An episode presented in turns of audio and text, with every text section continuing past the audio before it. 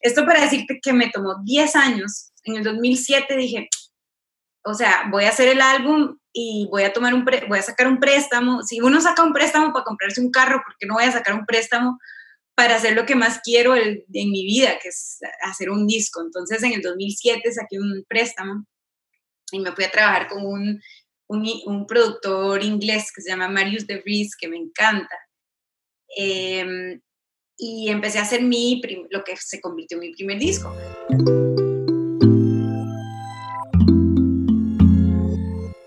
Bienvenidas, bienvenidos a Canciones a Granel Podcast, sobreviviendo en el mundo de la música. Aquí los invitados son productores, songwriters y artistas, y los ejecutivos top de la industria de la música.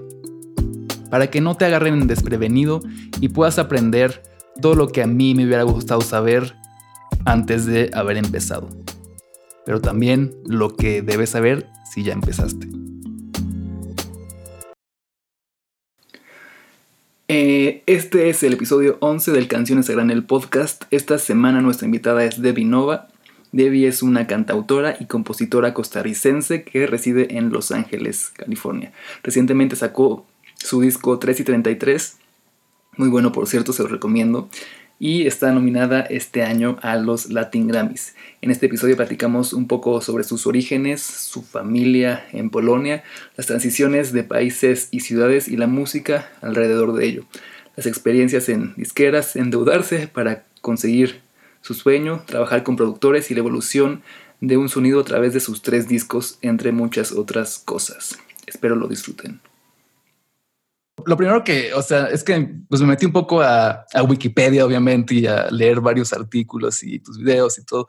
Y noté como que tu, tu apellido es, eh, es polaco, ¿eres de ascendencia polaca?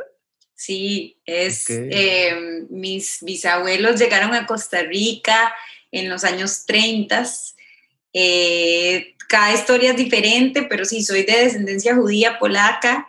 Em, y, pues ya yo soy segunda generación costarricense, o sea, mis, mis padres ya nacieron allá, mis abuelos estaban todos pequeñitos, entre como los 5 y los 14 años llegaron mis abuelos a Costa Rica. De ahí mm. viene mi, mi apellido largo. Ok, y, de ahí también viene de, eh, o sea, de ahí también viene que hayas empezado a tocar el, el piano tan chiquita. Mm, pues mira, en mi familia nadie se ha dedicado a la música profesionalmente, pero sí ha habido, sí hay mucha inclinación por la música, sobre todo el lado de mi madre. Eh, mm. La mamá de mi mamá, o sea, mi abuela materna, viene de una familia de cantores de la sinagoga. Em, eh, y mi abuelo materno era aficionado por la música, o sea, cantante amateur que cantaba, te digo, en todas las bodas, eh, bar mitzvahs, en todas las, eh, las reuniones familiares. Entonces, de ese lado, mi familia, todos mis tíos, primos, todos tocan instrumentos y, y, yo no sé, en mi casa siempre había música, mi mamá vio que yo tocaba un teclado que le habían regalado a mi hermano desde niña y me metió a clases de piano, entonces toco piano mm. desde muy, desde muy chica y pues así así comenzó todo. O sea, ¿y tus, tus, entonces tus cuatro abuelos de parte de tu madre y de tu padre eran eh, judíos polacos? Sí. Órale, qué interesante. Sí. yo el otro, el, hace como, el otro día no, hace como un año me hice la prueba del ADN. Ah, qué padre. Que según yo tenía algo exótico por ahí, pero no. Ah, no. Estoy 100% polaca, ashkenazi, judía, sí. Órale, wow. Yo, tengo mucha como curiosidad de hacerme esa prueba también, a ver qué sale. Sí, sí, a mi esposo le salió así de todo, de todo el mundo, básicamente. Entonces, es interesante, sí. Sí, y, te preguntaba lo, de, lo del piano porque pues sé que, o sea, yo estuve en, en Polonia seis meses con mi novia, nos fuimos de intercambio allá a, a Varsovia y pues ahora sí que era como Chopin, Chopin, Chopin, Chopin, Chopin, Chopin. En todos lados estaba Chopin y entonces sí como que por eso te preguntaba, porque luego los polacos tienen como mucha inclinación a, pues a ese estilo, ¿no? De, de, de, Chopin sobre todo. No sabía y no conozco Polonia, imagínate, o Ah, sea, ok, no conoces. no he estado allá. Y. Sí, ha sido muy, muy interesante porque mis, mis abuelos hablaban yiddish, que, era el dialecto de los judíos eh, de Europa Oriental, Ujú. entre ellos, pero nunca se lo enseñaron a la generación de mis padres. Yo creo que era para que no los entendieran, para que ellos pudieran hablar en casa sin que los hijos los entendieran. Eh, entonces ya nosotros, ya es el, eh, eh, básicamente ese dialecto ha desaparecido en la comunidad judía de Costa Rica. Hay unos pocos que lo están tratando de, de rescatar, pero, em, pero sí es, es, es triste porque no, no conozco Polonia y, Ujú. y pues obviamente sí tengo mucha cercanía con, con las tradiciones judías, con los ritos, o sea, con las cosas que sí, con las que sí crecí, pero no sé mucho de, de Polonia ni, ni, ni de la vida de mis bisabuelos allá. Ok, órale. ¿Y te, te gustaría, sí te gustaría ir? Claro, sabes que una de las cosas que, que me he eh, puesto de intención para, pues para mi proyecto musical es seguir indagando las raíces, porque Mm. em, mis dos primeros álbumes fueron así como super pop. eh, ya mi tercer álbum como que yo estaba tratando de encontrar cuál era mi voz como cantautora tica que se vino a Los Ángeles, entonces escribí un álbum que se llama Gran Ciudad, que era todo sobre venir a la gran ciudad y, y rodearme de todas estas culturas. Y ya este, o sea, sí como que la intención fue como, ok, ¿cómo suena la música de Costa Rica? ¿Cómo suena mi, mi travesía, mi camino? Y, curioso que me lo preguntes, porque el otro día estaba pensando qué quiero hacer para mi siguiente proyecto y es eso, es como, como encontrar cómo suena esa historia de Polonia Costa Rica, de Costa Rica Los Ángeles, ¿verdad? O sea, ¿qué, qué es esa, cómo suena eso? Porque, pues, no sé, es una búsqueda eterna. Sí, wow. Justo ahor- ahorita que dijiste eso, no sé si has visto películas de este director, director que se llama Pavel Pavlikovsky. Este No. es- ganó, ha ganado, yo creo que ya ganó un Oscar hace un par de años. Eh, es su última película es como, o sea, música polaca que dices, órale, qué interesante, está bien. O sea, te la recomiendo que lo busques porque está ¿Cómo se Es- llama la película? eh, no me creo que se llama. A ver, déjala busco rápido. Algo de la guerra. Em,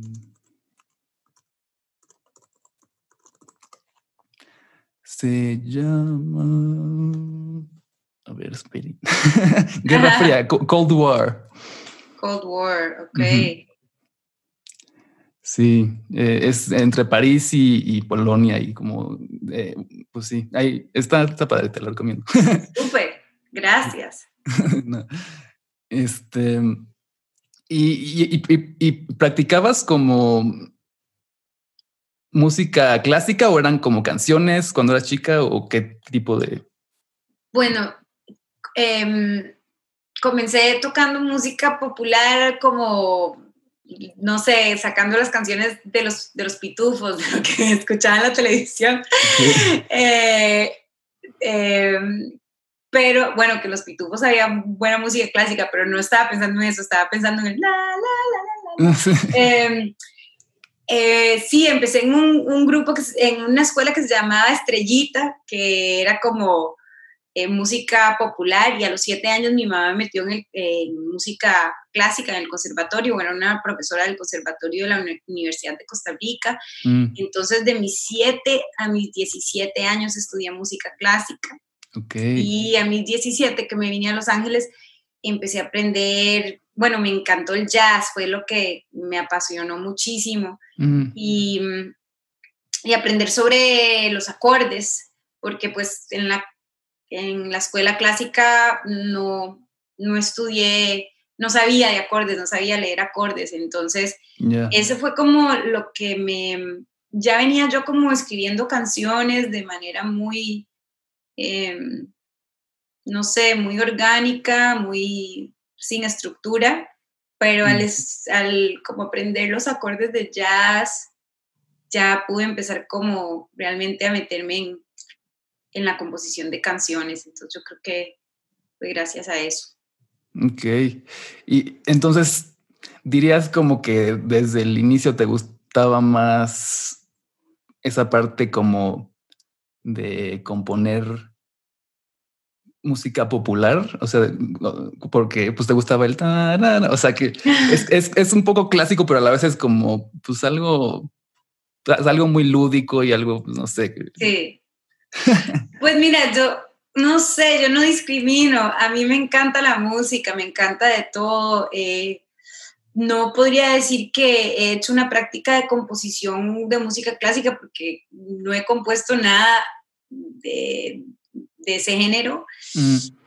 Em, pero sí siento que tal vez está por ahí en algún momento en mi vida, pues hacer, no sé, me encantaría hacer algo de música instrumental, em, algo más jazzero, hasta más irme por el jazz. Okay, em, no sé, a mí, a mí me, yo soy súper curiosa y, y, creo que eso ha sido algo de, de, tal vez la dificultad que he tenido con, con, las disqueras, tal vez, o que siempre es como, o sea, decídase. sí. Pero es que a mí me gusta, me gusta de todo y creo que cuando uno entra al estudio tiene que tener libertad y, y, más cuando estás comenzando tu carrera, como poder explorar y encontrar cuál es, cuál es tu camino, ¿verdad? Sí, justo, justo eso, cuando escuché tu, el último disco, que el que dijiste que salió en marzo, salió en marzo, ¿verdad? En mayo, ajá en mayo. Es 3 y 33 se llama. Em, justo como que noté eso, o sea, y, un poco me, me, identifiqué porque me pasa un poco lo mismo. O sea, yo no estoy con disqueras ni nada, pero como que de repente digo, ah, quiero hacer una canción de banda norteña de Monterrey, ¿sabes? O quiero hacer una algo así o algo así. Y, y, un poco eso, como que en tu disco hay muchos estilos pero como que los logras amalgamar muy bien en una misma cosa que tiene como tu sello y tu pues, como tu presencia y como que se ve que estás en las entonces está muy está muy padre eso y, y, sí te cuesta o sea con pues sacarlo a veces con disqueras y con este no sé todo eso mira eh, la verdad que he tenido mucha suerte eh, los primeros, así ah, voy a resumirlo, pero yo firmé mi primer contrato disquero en el 2001 y ese contrato disquero me votaron en el 2004. Después firmé en el 2006 y me votaron cuatro meses después. ¿Por qué? bueno, por todas historias diferentes, porque en el 2000, bueno, no sé, cualquier cosa, en el, primero despidieron al señor que me firmó, entonces ya no había ah, nadie ahí como que velara por mí. El segundo, la manager se peleó con él. O sea, ¿me entiendes? Como mm. las historias, algún día voy a escribir un libro de todas estas historias, pero esto para decirte que me tomó 10 años. En el 2007 dije, o sea, voy a hacer el álbum y voy a tomar un voy a sacar un préstamo. Si uno saca un préstamo para comprarse un carro, ¿por qué no voy a sacar un préstamo para hacer lo que más quiero en mi vida, que es hacer un disco. Entonces en el 2007 saqué un préstamo y me fui a trabajar con un, un, productor inglés que se llama Marius de Vries, que me encanta. Sí, sí, sí. Em, y empecé a hacer mi lo que se convirtió en mi primer disco.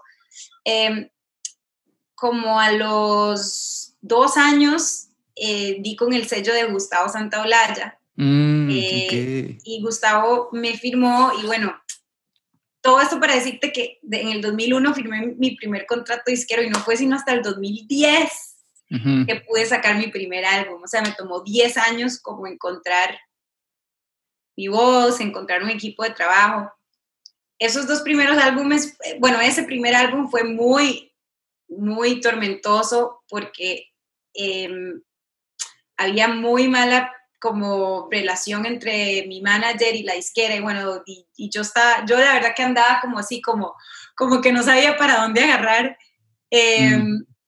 eh, entonces, el segundo álbum lo saqué independiente y fue tal vez una de las mejores em, experiencias de mi vida porque tuve que aprender qué es, o sea, cómo manejar un presupuesto, eh, qué es lo que hay que hacer para mercadear un álbum, o sea, tuve que hacerlo yo sola y, y la verdad que fue, fue muy satisfactorio. Entonces ya cuando firmé con Sony, que es mi disquera actual, para mi álbum pasado, para Gran Ciudad, yo ya entré con otro, con otro mindset y mm. como muy decidida con lo que quería hacer.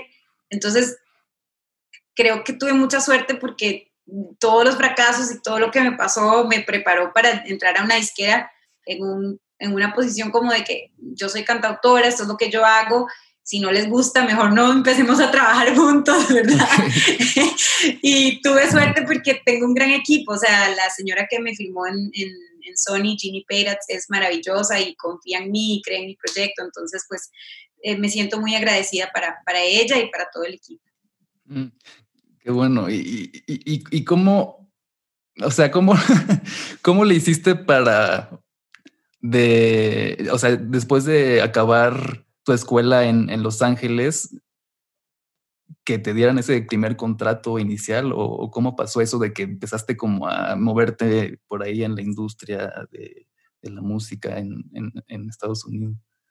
Bueno, yo estaba estudiando en UCLA, mm. entré al programa de música en UCLA, de musicología, y em, me enteré de una audición que estaba haciendo Sergio Méndez, eh, artista brasileño legendario. Em, y yo en mi casa se, se, escuchaba mucho el bossa nova, o sea, yo conocía todas las canciones de Sergio Méndez y andaba buscando cantantes para su gira. Esto fue en el año 99 em, y, y audicioné y me dieron el trabajo. Entonces, ese fue mi primer trabajo.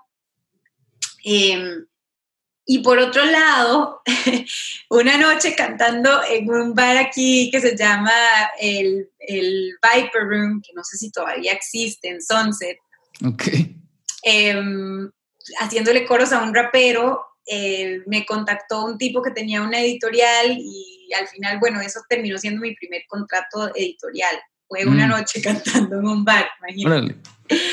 Entonces, como que ese año se, se, combinó lo de mi contrato editorial, que eh, valga decir que era una porquería de contrato, o sea, firmé básicamente dos tercios de mis, de mis derechos de autor por, por un peso, pero estaba muy feliz. Em, y empezar a trabajar de corista con Sergio Méndez. Entonces me, me, salí de la universidad, de hecho nunca me gradué. Ah, ok. Em, y ya eso como que, no sé, comencé a, conocer otros eh, productores, otros compositores, otros músicos y poco a poco empecé a, eh, pues a, a, maniobrar por ahí en el mundo de la, en la comunidad aquí en Los Ángeles, a componer para otros artistas y, em, y fue como durante esa época que escribí mis primeras canciones que me grabaron otros artistas. Mm. Em, entonces, sí, no sé, no sé cómo pasan las cosas, pero, pero así, así fue, sí, así fue como comenzó. Y es difícil que te graben otros artistas, o sea, que colocar canciones con otros artistas. La verdad que sí es, yo, en mi, en mi experiencia, solamente me ha grabado artista que no conozco una vez. Eh, las otras veces ha sido porque he tenido contacto directo con el artista o con alguien muy allegado al proyecto. Em, pues sí, o sea, realmente no, no me he dedicado a eso, entonces no, no, te sé decir como a ciencia cierta cómo es el proceso, porque sé que hay compositoras y compositores que se dedican a escribirle solo a otros artistas y tal vez te podrían contestar esa pregunta mejor, pero, pero sí, las veces que he tenido que he colocado es porque estoy con el artista en, el cuarto, estamos escribiendo juntos, em, y solo una vez fue eh, con RBD, que el, el AIR del proyecto em, andaba buscando canciones y yo escribí una canción especial para el proyecto, entonces esa fue la única vez tienes una canción con RBD. Sí. bueno, es de ellos. Yo se la escribí Sí. Eh, eh, y em, se me fue la onda, perdón. Tú como RBD. No, es que te iba a preguntar algo y, de repente como que se, me, borró la, la, idea. Ahorita viene, ahorita viene. Sí. No, pues no está llegando. No importa. Te puedo contar de, te puedo contar de la canción de RBD, se llama Camino al Sol. Ok. Es bastante adolescente. Ah, ya me acordé. Este, o sea, supongo que por todo lo que me cuentas, es una suposición, pero supongo que eras como bastante movida, ¿no? O sea, como que sí te buscabas tus chances, tus oportunidades estando por allá. Sí, siempre he sido muy hiperactiva toda mi vida. O sea, me cuesta mucho estar quieta. De hecho, este año ha sido una de las lecciones más grandes eh, y más importantes porque, porque me ha hecho aprender a estar tranquila en casa. Y la verdad que me ha hecho muy bien eh, porque sí, llevo 20 años de que no paro, o sea, me encanta y es porque amo lo que hago. Sí, definitivamente soy súper, o sea, desde que llegué a Los Ángeles, eh, no he parado de, conocer gente y, ha sido una gran bendición porque he conocido gente increíble y más que todo hacer música, o sea, a mí me encanta, me encanta estar en un estudio, es lo que más, más, más añoro y me fascina, te diría que tal vez más que tocar en vivo, aunque tocar en vivo me gusta mucho, pero estar en un estudio me fascina. ¿Y te, te gusta más estar en un estudio como pro o como en un home studio? ¿O te da igual? Cualquiera. He grabado en closets, en tinas, en, y también en record plant, ¿verdad? Eh, con, con galletas y frutitas que le traiga uno y la verdad que ambas las disfruto muchísimo. sí. Me encanta este grabar en casa también. Aquí tengo un setcito y, y aquí también lo disfruto. Ah, ahorita estás en. ¿Esto es como tu, tu home studio? Este es mi little home studio, sí. Ok. Tengo micrófono. Ok, sí. Está bueno.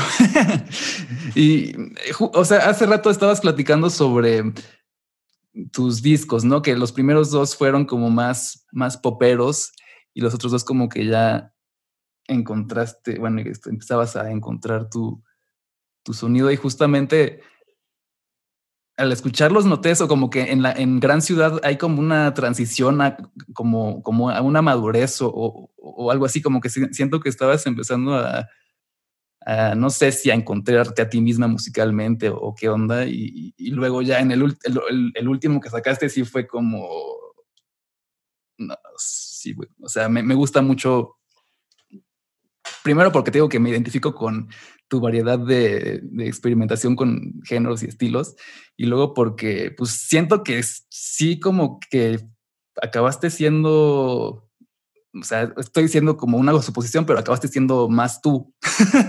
Sí, pues sabes que es, me han preguntado mucho eso, como, ¿qué se siente ya diferencia un cuarto de lo Y yo creo que lo, lo, bonito es que ya a este punto de mi vida no le tengo miedo al fracaso. o sea, porque ya he fracasado múltiples veces, ¿me entiendes? Y es como que, eh, entonces uno entra al estudio.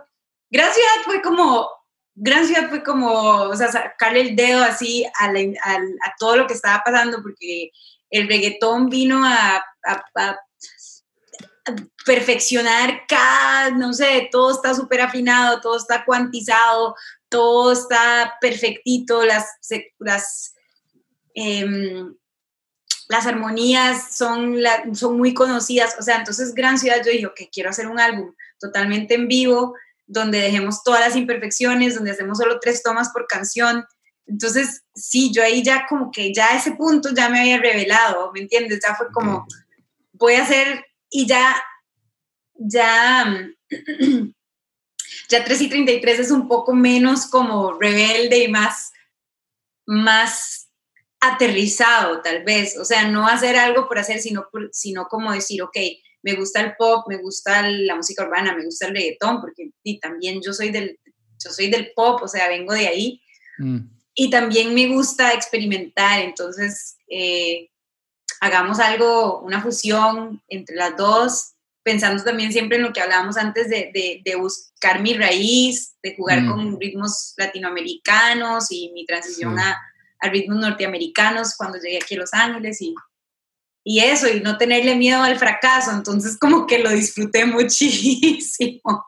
Sí, o sea, yo siento que se nota, o sea, en, en los oídos se puede notar eso que dices, o sea, y también, no sé, o sea, como que es clásico y elegante, pero a la vez es moderno y actual y fresco y, y también en esa transición, por lo que escuché, como que empezaste a usar más tonalidades menores, más, ¿no? Como que te fuiste por ese, ese lado ya, no sé si introspectivo se dice, como más. Sí, como más la verdad que tengo que darle mucho crédito también a, Juan Pablo Vega, el productor, que mm. es para mí, pues, es un capo, es una de las personas más talentosas que conozco y tiene una sensibilidad como muy especial. Eh, o sea, como que no tuve que decirle mucho en el estudio, sino que él casi que sabía exactamente lo que yo tenía en mente. Fue algo increíble, porque siempre pues hay que conversar y hablar de los o sea, y sí tuvimos conversaciones, pero te digo que, que ya en el estudio, o sea, yo me sentaba y él me, me, mostraba cosas y yo, bueno, es que no, no, tengo nada que agregar, o sea, no tengo nada que decir, me encanta, me encanta.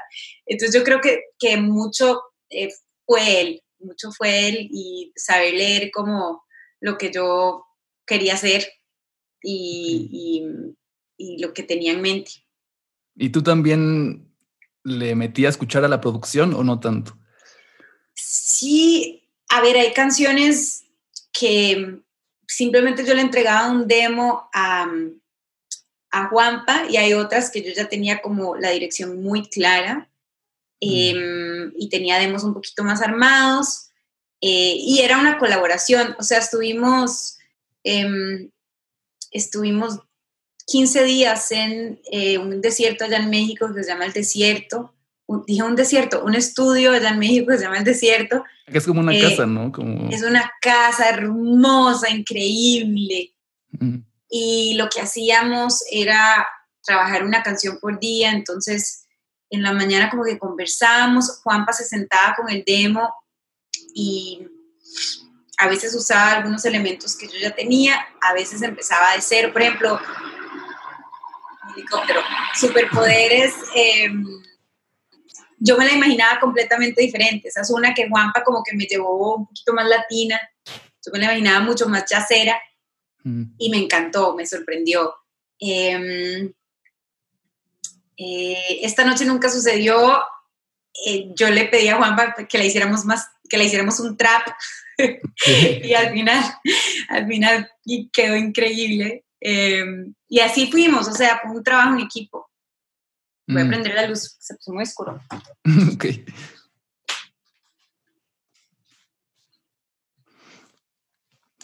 Oye, y a la hora de, de, componer, o sea, de componer las letras, de componer la, la, canción, ¿cómo, ¿cómo surgen o cómo empiezas? Este, ¿Son historias, son experiencias personales tal vez o cómo pasa?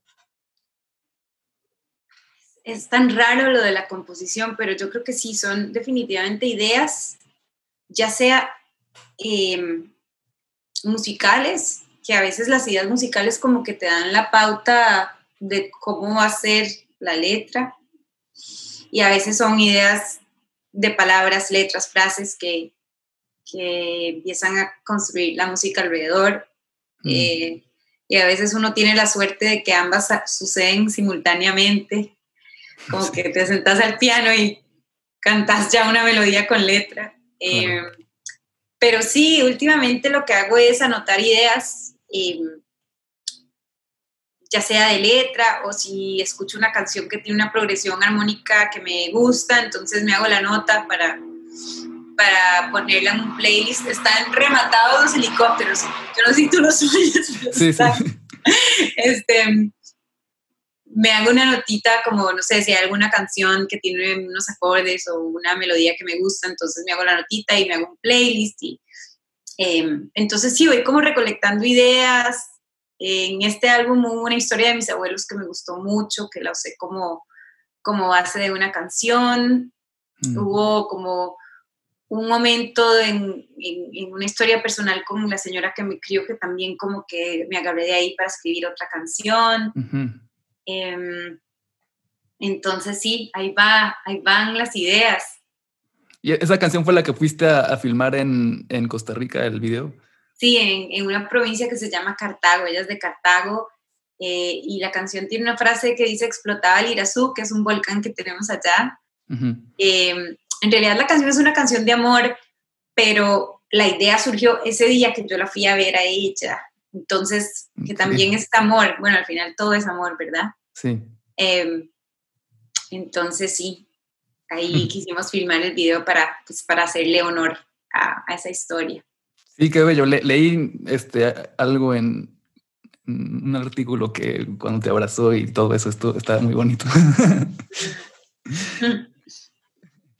Sí, eh, fue, fue, fue la verdad muy especial y yo no sé, esas son las cosas que, que al fin, que a veces, digo que al final como que todo entra en tu disco duro y, y se convierte en arte, en canción, en película, en historia, en, ¿verdad? Como que, que uno no sabe de dónde viene la inspiración, pero ahí está, o sea, que está ahí, que esta conversación que estamos teniendo igual y algo en algún momento se, se convertirá en algo. Claro, sí, sí, o sea, sí, es que sí, cualquier cosa luego puedes agarrar y sí, está, en todos lados, como dices.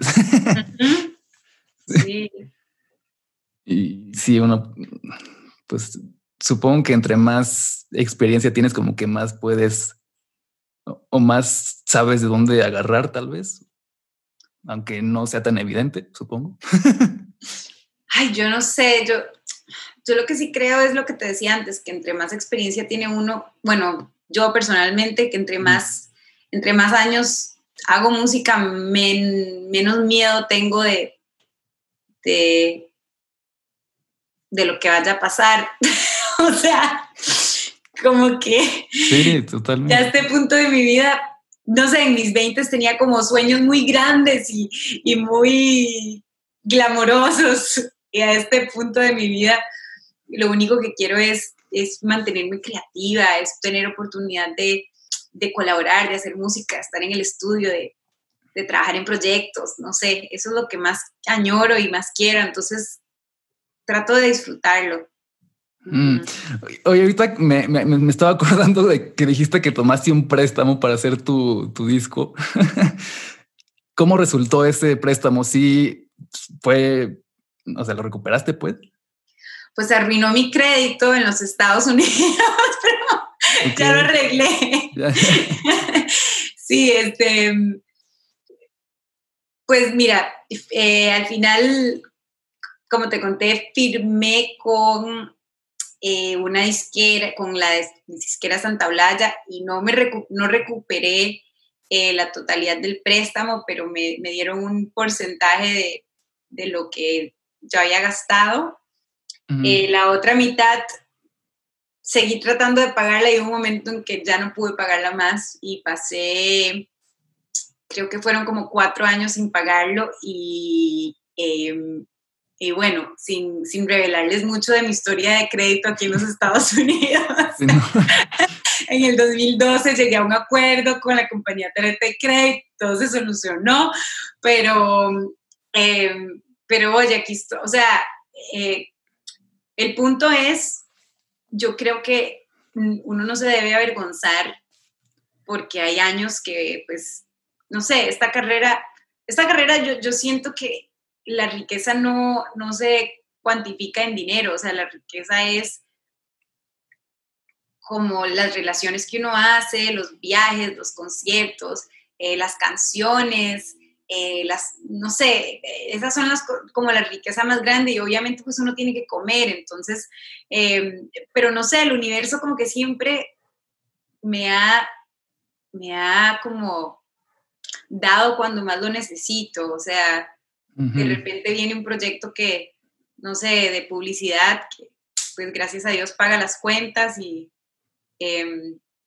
y sí, pero, pero ese, ese, ese préstamo me sirvió porque hice el álbum, pero después tuve unos cuatro años ahí de, problemas.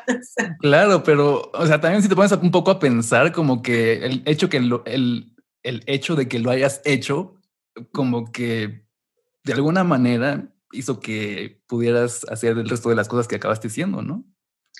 Totalmente. Es que yo creo que uno tiene que tomar esos riesgos. O sea, hablando del universo, yo, yo creo mucho como en las energías y, y si uno le muestra al universo que está dispuesto a perder por lo que uno, a uno le apasiona o que está dispuesto a darlo todo, eso se te devuelve al final. O sea, yo creo que si yo no hubiera hecho ese primer paso para, para hacer ese primer álbum, quién sabe si yo estaría aquí cuatro álbumes después.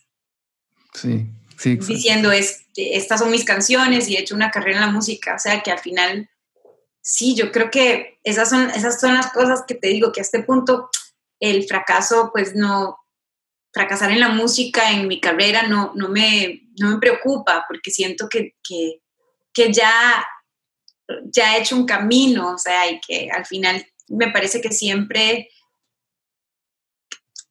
que no, sé si, a ver, yo creo que no existe la gloria sin el fracaso y no existe el fracaso sin gloria, o sea, que, las, dos vienen de la mano y que inevitablemente la vida te va a ir, te va a ir así, ¿verdad? Como que hay años más difíciles que otros. Sí, totalmente. sí, muy buen punto. Es una montaña rusa. Es una montaña rusa. Sí. Te, quería preguntar sobre, o sea, porque también este podcast que hago es como, lo, escuchan mucho como eh, chavas y chavos que pues empiezan a dedicarse a la música, si tal vez se quisieran dedicar profesionalmente. Y hace unos días estaba viendo el masterclass que salió con San Vincent, con Annie Clark. La amo. y pues estaba dando como unos tips ahí como de performance, así como muy, pues muy como chistosos porque uno era como practica en los zapatos que vas a tocar en el show porque luego no sabes qué. Entonces, te quería preguntar si tienes como alguno de esos tips de performance o de... Mira, ¿ves, ese espejo que tengo ahí? Ajá. Practicar enfrente del espejo es así, pero esencial y es horrible practicar en frente del espejo. ¿Por ay, porque es muy raro verte mientras estás cantando, pero mm. em, es muy bueno porque ah, lo que me gusta practicar en frente del espejo es que como que empiezo a, prestarle menos atención a cuando estoy tocando el instrumento y eso es algo bueno porque siempre van a haber distracciones en el, en el público. O sea, eh, te va a distraer una luz, te va a distraer que alguien está hablando, te va a distraer que el sonido no está muy bien. Entonces, como verte en el espejo, a veces estoy como, mira esa arruga que está ahí o tengo que tengo que depilarme las cejas, no sé, estoy, entonces em, em, me distraigo y eso es bueno para practicar y lo otro es que, eh, pues yo, yo, creo que es bueno tener como ese, esa perspectiva del espectador y verse. Eh, mm. Entonces yo, e, eso fue algo que me enseñó una profesora de canto y ha sido, ha sido muy bueno. Ok. Mm, no lo había pensado, es, es, lo voy a practicar cuando me toque algún día tocar en frente de personas en 2022. No, no es cierto. ojalá que sea el 2021, Dios mío. Sí, 2021. Este, te, te, quería preguntar también sobre Círculos 3 y 33, ¿de qué trata? Sí, mira, este, este año ha sido tan diferente, ¿verdad? Usualmente, pues estoy como ya te contaba, hiperactiva, viajando, yendo, viniendo. Y este año, al estar en casa, em, pues sentía que no me podía sentar de brazos cruzados viendo todo lo que estaba pasando. Em, como que son necesarios los espacios para conectar, para no sentirnos solos y solas. Y mm, el, cuando este álbum iba, iba a salir, cuando, iba a salir el eh, cuando salió el primer sencillo, que fue en noviembre, eh, yo hablé con la disquera porque a mí me parecía que este álbum era un álbum muy femenino, o sea, que, que venía como de esa fortaleza femenina, la historia de mi abuela, la historia de mi nana, eh, bueno, obviamente mi mamá, que es una gran influencia en mi vida, y, y yo quería como presentar estas canciones en círculos de mujeres y hablar de los temas que inspiraron las canciones, o sea, ir más allá de como hacer medios, ¿verdad? Que, pues que sí son importantes, pero ir más allá de eso y, de verdad conectar con, con otras mujeres, otras chicas y, compartir estas canciones así. Bueno, hicimos unos webisodes eh, que, que, están en YouTube, que, que muestran esos encuentros y fueron súper bonitos y cuando comenzó la pandemia yo sentí que no podíamos como terminar ahí, que había que continuarlo. Entonces hicimos estos círculos 333, que es, digamos, la continuación virtual de eso. Es una plataforma donde las mujeres se pueden suscribir, es totalmente gratis. Em, yo me siento a escribir un newsletter semanal donde hablamos de grandes mujeres que están haciendo grandes cosas en el mundo, eh, le damos el spotlight a diferentes chicas que están abriéndose en su campo. Esta semana, por ejemplo, son, van a ser dos mujeres indígenas de, un, de una organización feminista para, em, para los derechos de la mujer indígena, porque, por ser el Día de las Culturas. Eh, una gran amiga rapera que se llama Nakuri me hizo un playlist de música de mujeres indígenas también. Entonces, como eh, cada semana es diferente. La semana pasada fue una diseñadora de modas. Eh, y me tiene súper feliz este proyecto. Y una vez al mes hacemos un Zoom donde hablamos de diferentes temas y yo al final les canto unas canciones. Entonces, esta ha sido mi, mi gira del 2020, ha sido, ha sido con estos círculos y, y por medio de Zoom. Está muy, está muy bonito, está muy, o sea, es una idea como muy clever, ¿no? Para no sé, o sea, para unir a las mujeres y para también como que darles a conocer tu música y como que se complementa.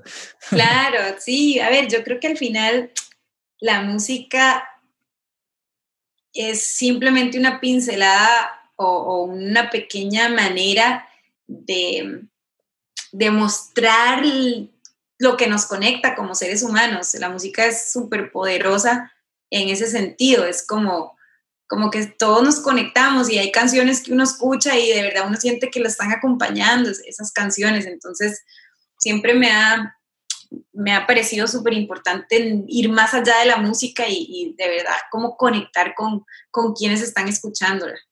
Mm.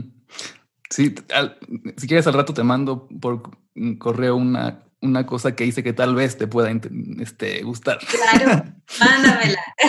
vale. Eh, eh, eh, y ahorita me gustaría pasar a las últimas dos secciones de preguntas, que la primera se llama preguntas a la medida, que son preguntas que escribí más o menos como mi intuición me decía que tal vez te podía como ir en tu como en tu rollo y la otra es la que le pregunto a todos, las preguntas que les pregunto a todos al final, que son las preguntas finales. Cool. Entonces, la primera de las preguntas a la medida es, te quería preguntar, ¿qué opinas de de Rosalía, esta artista española? Uf, me encanta. Me parece que ha roto barreras, que es un excelente ejemplo de, alguien que ha seguido su corazón y, que lo ha podido hacer de una manera muy elegante y con integridad musical y, nada, la amo. Siento que además en el escenario es, es impresionante. Sí, sí, me inspira mucho. ¿La has visto en, vivo? La he, no la he visto así, en, o sea, he visto videos, pero nunca la he visto en vivo y a todo color. Me encantaría. Sí, yo también he visto videos y sí es como...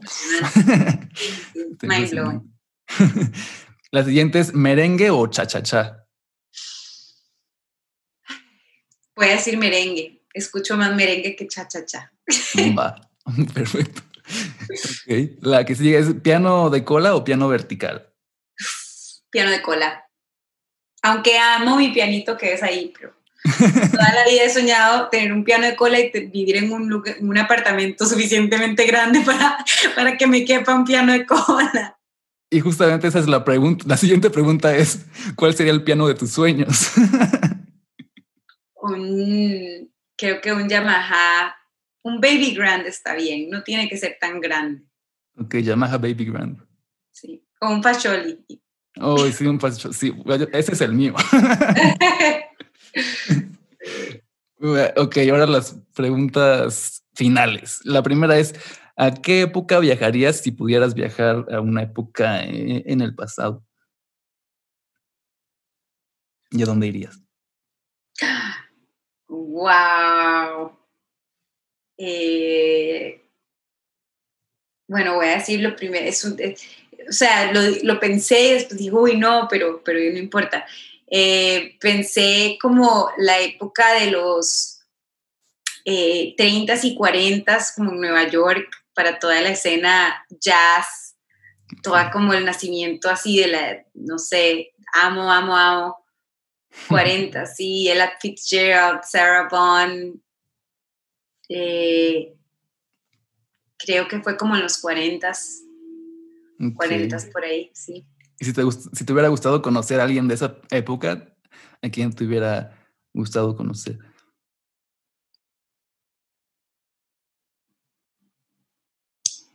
Eh, me hubiera encantado nada más sentarme a escuchar a Sarah Vaughan en un, en un teatro en vivo. No, no, creo que nunca la he escuchado. ¿Era de, música jazz? Sí, es una voz, pero sublime. Es increíble como canta. Mm, lo voy a googlear un ratito. Eh, la siguiente es, ¿quién sería un músico, artista, productor, eh, productora que no hayas conocido y te gustaría conocer? Me encantaría conocer a John Mayer. Me parece increíble. Y a Sting, esos dos. ¿Se mm. pueden dos? sí, claro. ¿Y, con qué artista te gustaría trabajar? Este, puede ser un artista que tampoco, o sea, que ya haya fallecido también. Em, eh, ¿Con qué artista me gustaría trabajar? Uy, es que son muchos. Bueno, con John Mayer me gustaría trabajar, realmente más que conocerlo, me encantaría pues trabajar con él. Y mi, mi artista favorito de todos los tiempos es Bob Marley, lo amo por sobre mm. todas las cosas. Sí, este, creo que en una de tus rolitas de, no me acuerdo si era tu primero, tu segundo disco, hay, como un, un, reggae, un reggae, ¿no? Hay, un reguecito, sí. Sí, está padre. Em, la siguiente sería, em, si pudieras decirle a una persona, no hagas estas tres cosas si quieres como thrive en el mundo de la música, ¿qué le dirías? No hagas estas tres cosas.